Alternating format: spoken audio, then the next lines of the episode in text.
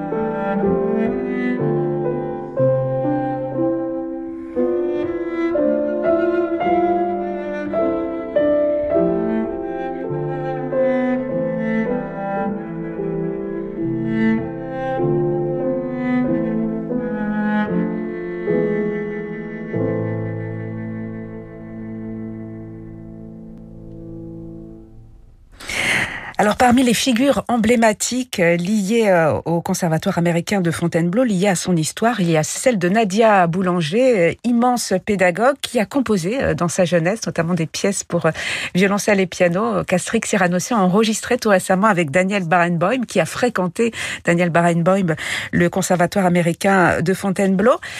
Comment décrire, Diana Ligeti, la, personnalité, le, rayonnement de, Nadia Boulanger, puisque c'est elle qui attirait ces, jeunes étudiants américains et, d'autres plus âgés. Je pense à, à, Bernstein qui est venu à, sa demande donner des masterclass.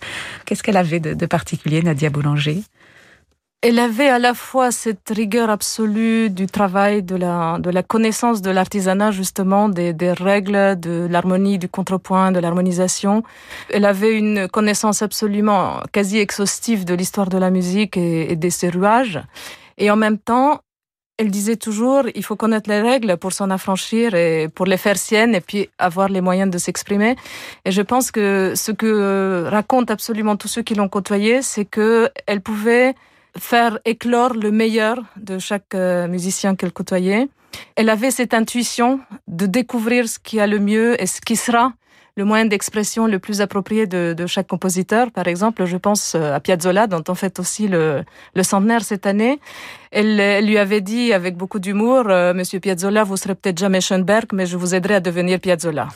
Alors sont venus étudier à Fontainebleau auprès de Nadia Boulanger de, de, grandes figures de la musique américaine. On pense à Aaron Copland, euh, Philip Glass, Elliot Carter, euh, Quincy Jones également est venu à, Fontainebleau puisque Fontainebleau qui à l'origine accueillait des étudiants américains, puis il s'est ensuite ouvert sur, le monde entier, accueillait également des Afro-Américains, ce qui était pour l'époque euh, un symbole très fort, Diana Ligeti. Absolument. Et euh, si vous regardez les photos, il y a beaucoup de femmes et euh, il n'y a vraiment aucune distinction. C'est-à-dire, nous accueillons les musiciens, les artistes, quels qu'ils soient, d'où qu'ils viennent. Et c'était dès le départ, bien sûr, le, le credo des fondateurs. J'en suis très fière parce que peut-être que les écoles d'art américaines étaient un peu précurseurs justement de cette ouverture, de cette tolérance. Nous avons beaucoup, beaucoup de témoignages de des gens qui viennent vraiment de partout et de toutes les couleurs et de toutes les, les origines possibles et qui, qui ont réussi à s'épanouir beaucoup grâce à Fontainebleau aussi. Et d'ailleurs, c'est passionnant lorsqu'on feuillette ce, magnifique ouvrage qui vient de paraître, de regarder toutes ces photos, photos en noir et blanc, photos de classe, avec euh, effectivement, on le remarque énormément de, de femmes euh, sur les photos dès, dès les années 20, hein, dès, dès, la création de, euh, de l'école.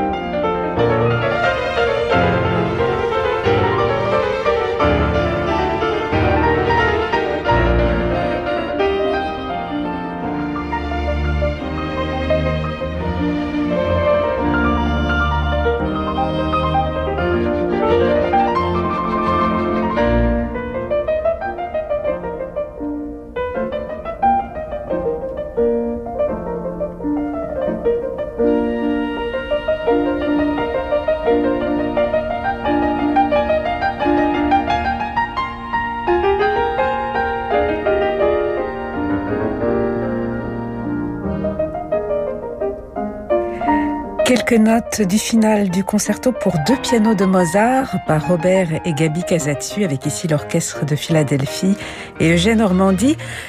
deux représentants de cette famille Kazatsu qui est associée à l'histoire du conservatoire américain de Fontainebleau. Il y a eu, on l'évoquait, Francis Kazatsu, l'un des fondateurs de l'établissement, Robert, son neveu, et sa femme Gabi, Jean, leur fils, et aujourd'hui encore euh, Thérèse, sa sœur, euh, qui a traduit la partie anglaise de ce livre et qui préside la fondation côté américain. Alors Robert et Gabi Casatu incarnent euh, une école de piano française qui a rayonné à travers le monde. Les étudiants qui viennent encore à Fontainebleau ils sont toujours à la recherche d'un art, d'une pédagogie française, même si aujourd'hui la mondialisation est passée par là. Mais y a-t-il toujours, euh, selon vous, Diana Ligeti, cet esprit français dans la démarche des professeurs et dans ce que viennent chercher les étudiants? Absolument, et c'est ce qui nous tient le plus à cœur, donc de, perpétuer encore cette tradition. Bien sûr, la mondialisation, y compris du son ou de, l'enseignement musical, est là, mais nous gardons cette, euh, cette particularité, c'est ce qui vient de chercher nos étudiants. Euh, cette particularité de l'enseignement à la française. Pendant un mois, ils sont imprégnés de, de cette tradition aussi par l'écrin que nous avons à Fontainebleau, le château, cet incroyable château, dont ils voient vraiment les, évolutions à travers euh, les différents partis euh, liés à toutes les époques depuis 100 ans. Pendant un mois, les étudiants ont des cours d'harmonisation, des cours d'écriture, ce que faisait Nadia, des cours de, de contrepoint. Ils doivent, euh, ils doivent écrire une pièce que les étudiants et les professeurs jouent. Et euh, nous avons gardé cette tradition du prix de composition, inspirée bien sûr de la tradition des prix euh, du Conservatoire de Paris et du, du prix de Rome. Donc nous avons un prix de composition que nous avons perpétué aussi grâce à la Fondation Ravel. Nous avons aussi un prix d'interprétation. Donc en fait, toutes ces traditions, à la fois d'enseignement des matières et de la manière de les enseigner, le, son français par exemple, l'archer français, le vibrato français, le, le, jeu perlé au piano, qui sont encore des, des des caractéristiques très fortes de, de notre enseignement et c'est ça qu'ils viennent chercher, qu'ils intégreront ensuite avec tout le reste de ce qui fait l'enseignement musical euh, dans le monde euh, aujourd'hui. Donc ils auront cette palette en plus. Nous leur euh, faisons des conférences, par exemple, des couleurs en musique et en, aux beaux-arts et en architecture, des conférences sur l'histoire de France, sur l'histoire de l'art euh, en France. Euh, euh, voilà, il côtoie des gens comme Gérard Poulet, dans Le Papa a créé la sonate de Debussy, de, comme les frères Pasquier qui ont appris le quatuor de Ravel avec Calvé qui l'a qui l'a joué pour Ravel. Donc en fait, on a l'impression de toucher du doigt cette tradition et cette transmission. J'en suis très attachée et très émue d'en parler, puisque moi-même j'ai été au Conservatoire de Paris. J'ai dû apprendre, justement, j'arrivais avec plutôt une technique russe. Je suis très passionnée par cela et je continue à, à essayer de transmettre, puisque je trouve que c'est extrêmement important et bénéfique pour tous les musiciens d'où qu'ils viennent ou pour tous les artistes en général. Voilà, puis vous citiez, vous avez cité plusieurs fois Ravel. C'est vrai qu'on voit des photos dans, dans, ce magnifique album qui raconte l'histoire euh, des écoles d'art américaines de Fontainebleau. On voit des photos de Ravel puisqu'il était lié dès le début euh, de la fondation de cet établissement. Il y avait Ravel, il y avait Saint-Saëns qui a prononcé le discours inaugural de grands compositeurs français dont la présence, j'imagine, est encore quelque part perceptible euh, dans les murs de Fontainebleau. Alors, les écoles d'art américaines de Fontainebleau, ce sont des, des sessions estivales euh, de masterclass. Euh, vous êtes inquiète, euh, Diana Ligeti, quant à, au fait que ces prochaines masterclass cet été pourront se tenir correctement? Est-ce que l'été dernier, vous avez pu assurer les cours? Nous avons pu assurer surtout des concerts intergénérationnels, je dois dire ça comme ça, puisque c'était très compliqué de donner vraiment des cours dans les locaux du château. Nous avons plutôt opté pour la, la version un peu à la Marlborough, c'est-à-dire des professeurs qui jouent avec leurs élèves et qui donc transmettent dans le feu de l'action, dans la pratique, euh, leur euh, expérience. J'avais avec moi euh, Stéphanie Marie Degan, qui est professeure de violon. J'avais avec moi Ophélie Gaillard, bien sûr professeure de violoncelle. J'avais Françoise Nieri. Et donc nous avons réuni une quinzaine de jeunes et nous avons pu faire 32 concerts. Et cette année, on fera de même, malgré les conditions. On trouvera une façon de continuer absolument la volonté est là. Et puis d'autres rendez-vous euh, d'ici euh, cet été. Un grand concert euh, anniversaire, concert du centenaire qui se tiendra, on croise les doigts, le 9 avril au Théâtre des Champs-Élysées avec l'orchestre du Conservatoire de Paris et des écoles d'art américaines de Fontainebleau dirigé par Bruno Mantovani et avec Philippe Bianconi qui a été l'un des directeurs, l'un de vos prédécesseurs à la tête de ces écoles d'art américaines de Fontainebleau, Diana Ligeti. Un grand festival cet été du 4 au 31 juillet avec des concerts et puis des masterclass publics dont les professeurs font rêver, Martha Argerich, Philippe Bianconi, Robert Levin et bien d'autres. Et le futur, le prochain centenaire de Fontainebleau, comment le, le voyez-vous, comment le rêvez-vous, Diana Ligeti? Toujours aussi varié, toujours aussi inclusive. Nous avons vraiment beaucoup de projets euh, s'ancrer encore plus dans la création contemporaine. Euh, nous avons des projets avec les architectes, donc de de collaborer encore plus euh, que ce que nous le faisions aujourd'hui. Nous avons un fantastique professeur de d'acoustique, donc qui fait les ponts euh, entre nos deux nos deux domaines, qui est Sébastien Jouan, et avec Anthony Béchu, qui est le directeur de l'architecture, nous réfléchissons vraiment au monde de demain, à la biodiversité. Par exemple, l'année dernière, notre thématique était le biomimétisme, à la fois en musique. C'est lié vraiment, beaucoup de gens depuis toujours ont, écrit sur la musique, sur la nature et avec la nature. Et donc, nous essayons vraiment d'être euh, toujours dans l'actualité, toujours euh, aussi dans l'anticipation. C'est pas parce qu'on essaye de perpétuer une tradition que nous allons être passéistes. Et surtout, euh, je pense que ça c'est vraiment la, la, chose la plus importante. On est on est une équipe et on va continuer à, à travailler en équipe et à essayer de, de à la fois valoriser le, le château de Fontainebleau et de montrer que justement grâce à l'art euh, et grâce à la création, cet établissement qui est aussi ancien, qui a 800 ans, vit encore et vivra toujours et nous aussi, je l'espère. Voilà. Et puis cette école euh, qui a fait son, son centenaire et, à cette occasion, euh, on découvre un magnifique ouvrage euh, aux éditions Gourcuff Gradenigo avec des photographies absolument splendides qui retracent toute l'histoire de ces écoles d'art américaines de Fontainebleau que vous dirigez aujourd'hui. Diana Ligeti, merci infiniment d'être passée nous voir. Merci à vous.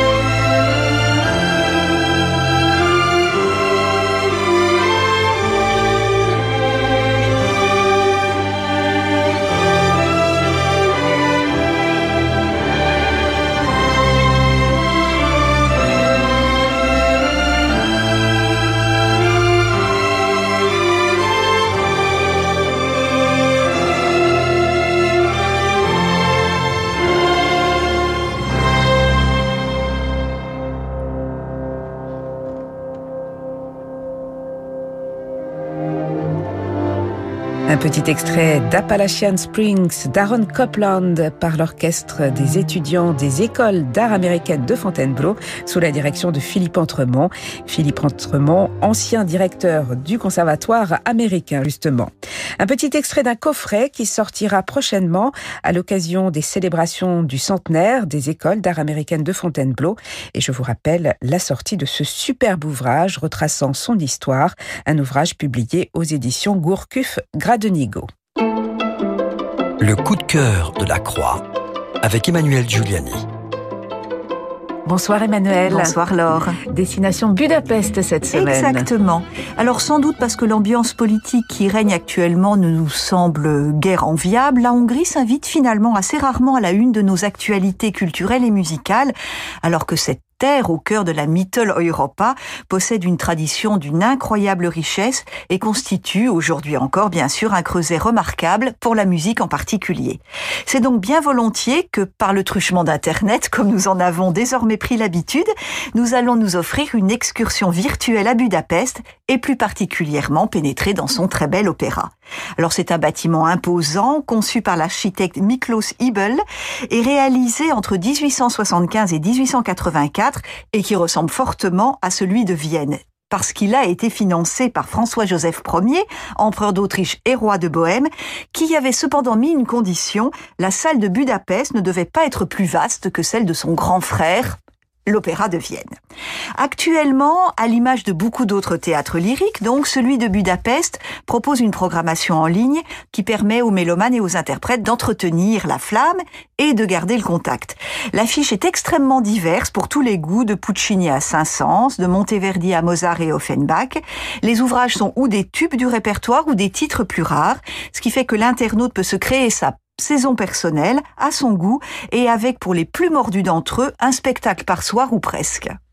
Mais l'Opéra de Budapest propose aussi d'autres rendez-vous, Emmanuel. Oui, et d'autres formats qui sont à découvrir, donc sur le site de l'Opéra, originaux et précieux en ces temps bien difficiles pour les artistes, on le répète à l'envie. Ainsi, on peut noter deux rendez-vous très réguliers, tous les lundis à 20h, une série qui s'appelle Tercet Trio et qui permet aux artistes du chœur, relativement inemployés actuellement, et à ceux de l'orchestre de l'Opéra, de donner des pièces vocales pour les uns et des concerts de musique de chambre pour les autres, pour continuer à pratiquer leur art ensemble et partager avec le public un aspect moins connu de leur talent, cet aspect chambriste. D'autre part, il y a une série joliment intitulée Masquerade. On devine sans peine évidemment l'allusion au masque qui est devenu un accessoire non seulement au théâtre mais dans la vie courante. Et c'est une série à découvrir, elle les vendredis et samedis, également à 20h, également sur le site. Et pendant une heure, des solistes régulièrement applaudis sur la scène hongroise, ce qui nous donne nous l'occasion de les découvrir parce qu'on les connaît hors des frontières de la Hongrie. Il donne un récital d'une heure en duo avec l'un des pianistes chefs de chant ou répétiteurs de l'institution. Et là aussi, ça permet de voir sur scène ces pianistes chefs de chant dont le rôle est tellement important dans les productions lyriques, mais évidemment qu'on ne connaît pas et qu'on ne voit pas habituellement sur les planches. Donc ça révèle ces métiers de l'ombre si précieux. Et ça, c'est un bon côté de la crise, si on peut le dire. Donc de manière intime, c'est une carte blanche musicale qui est offerte à tous ces artistes en attendant des jours meilleurs. Et en attendant ces jours meilleurs, on va pénétrer dans un endroit très inquiétant, le château de Barbe Bleue.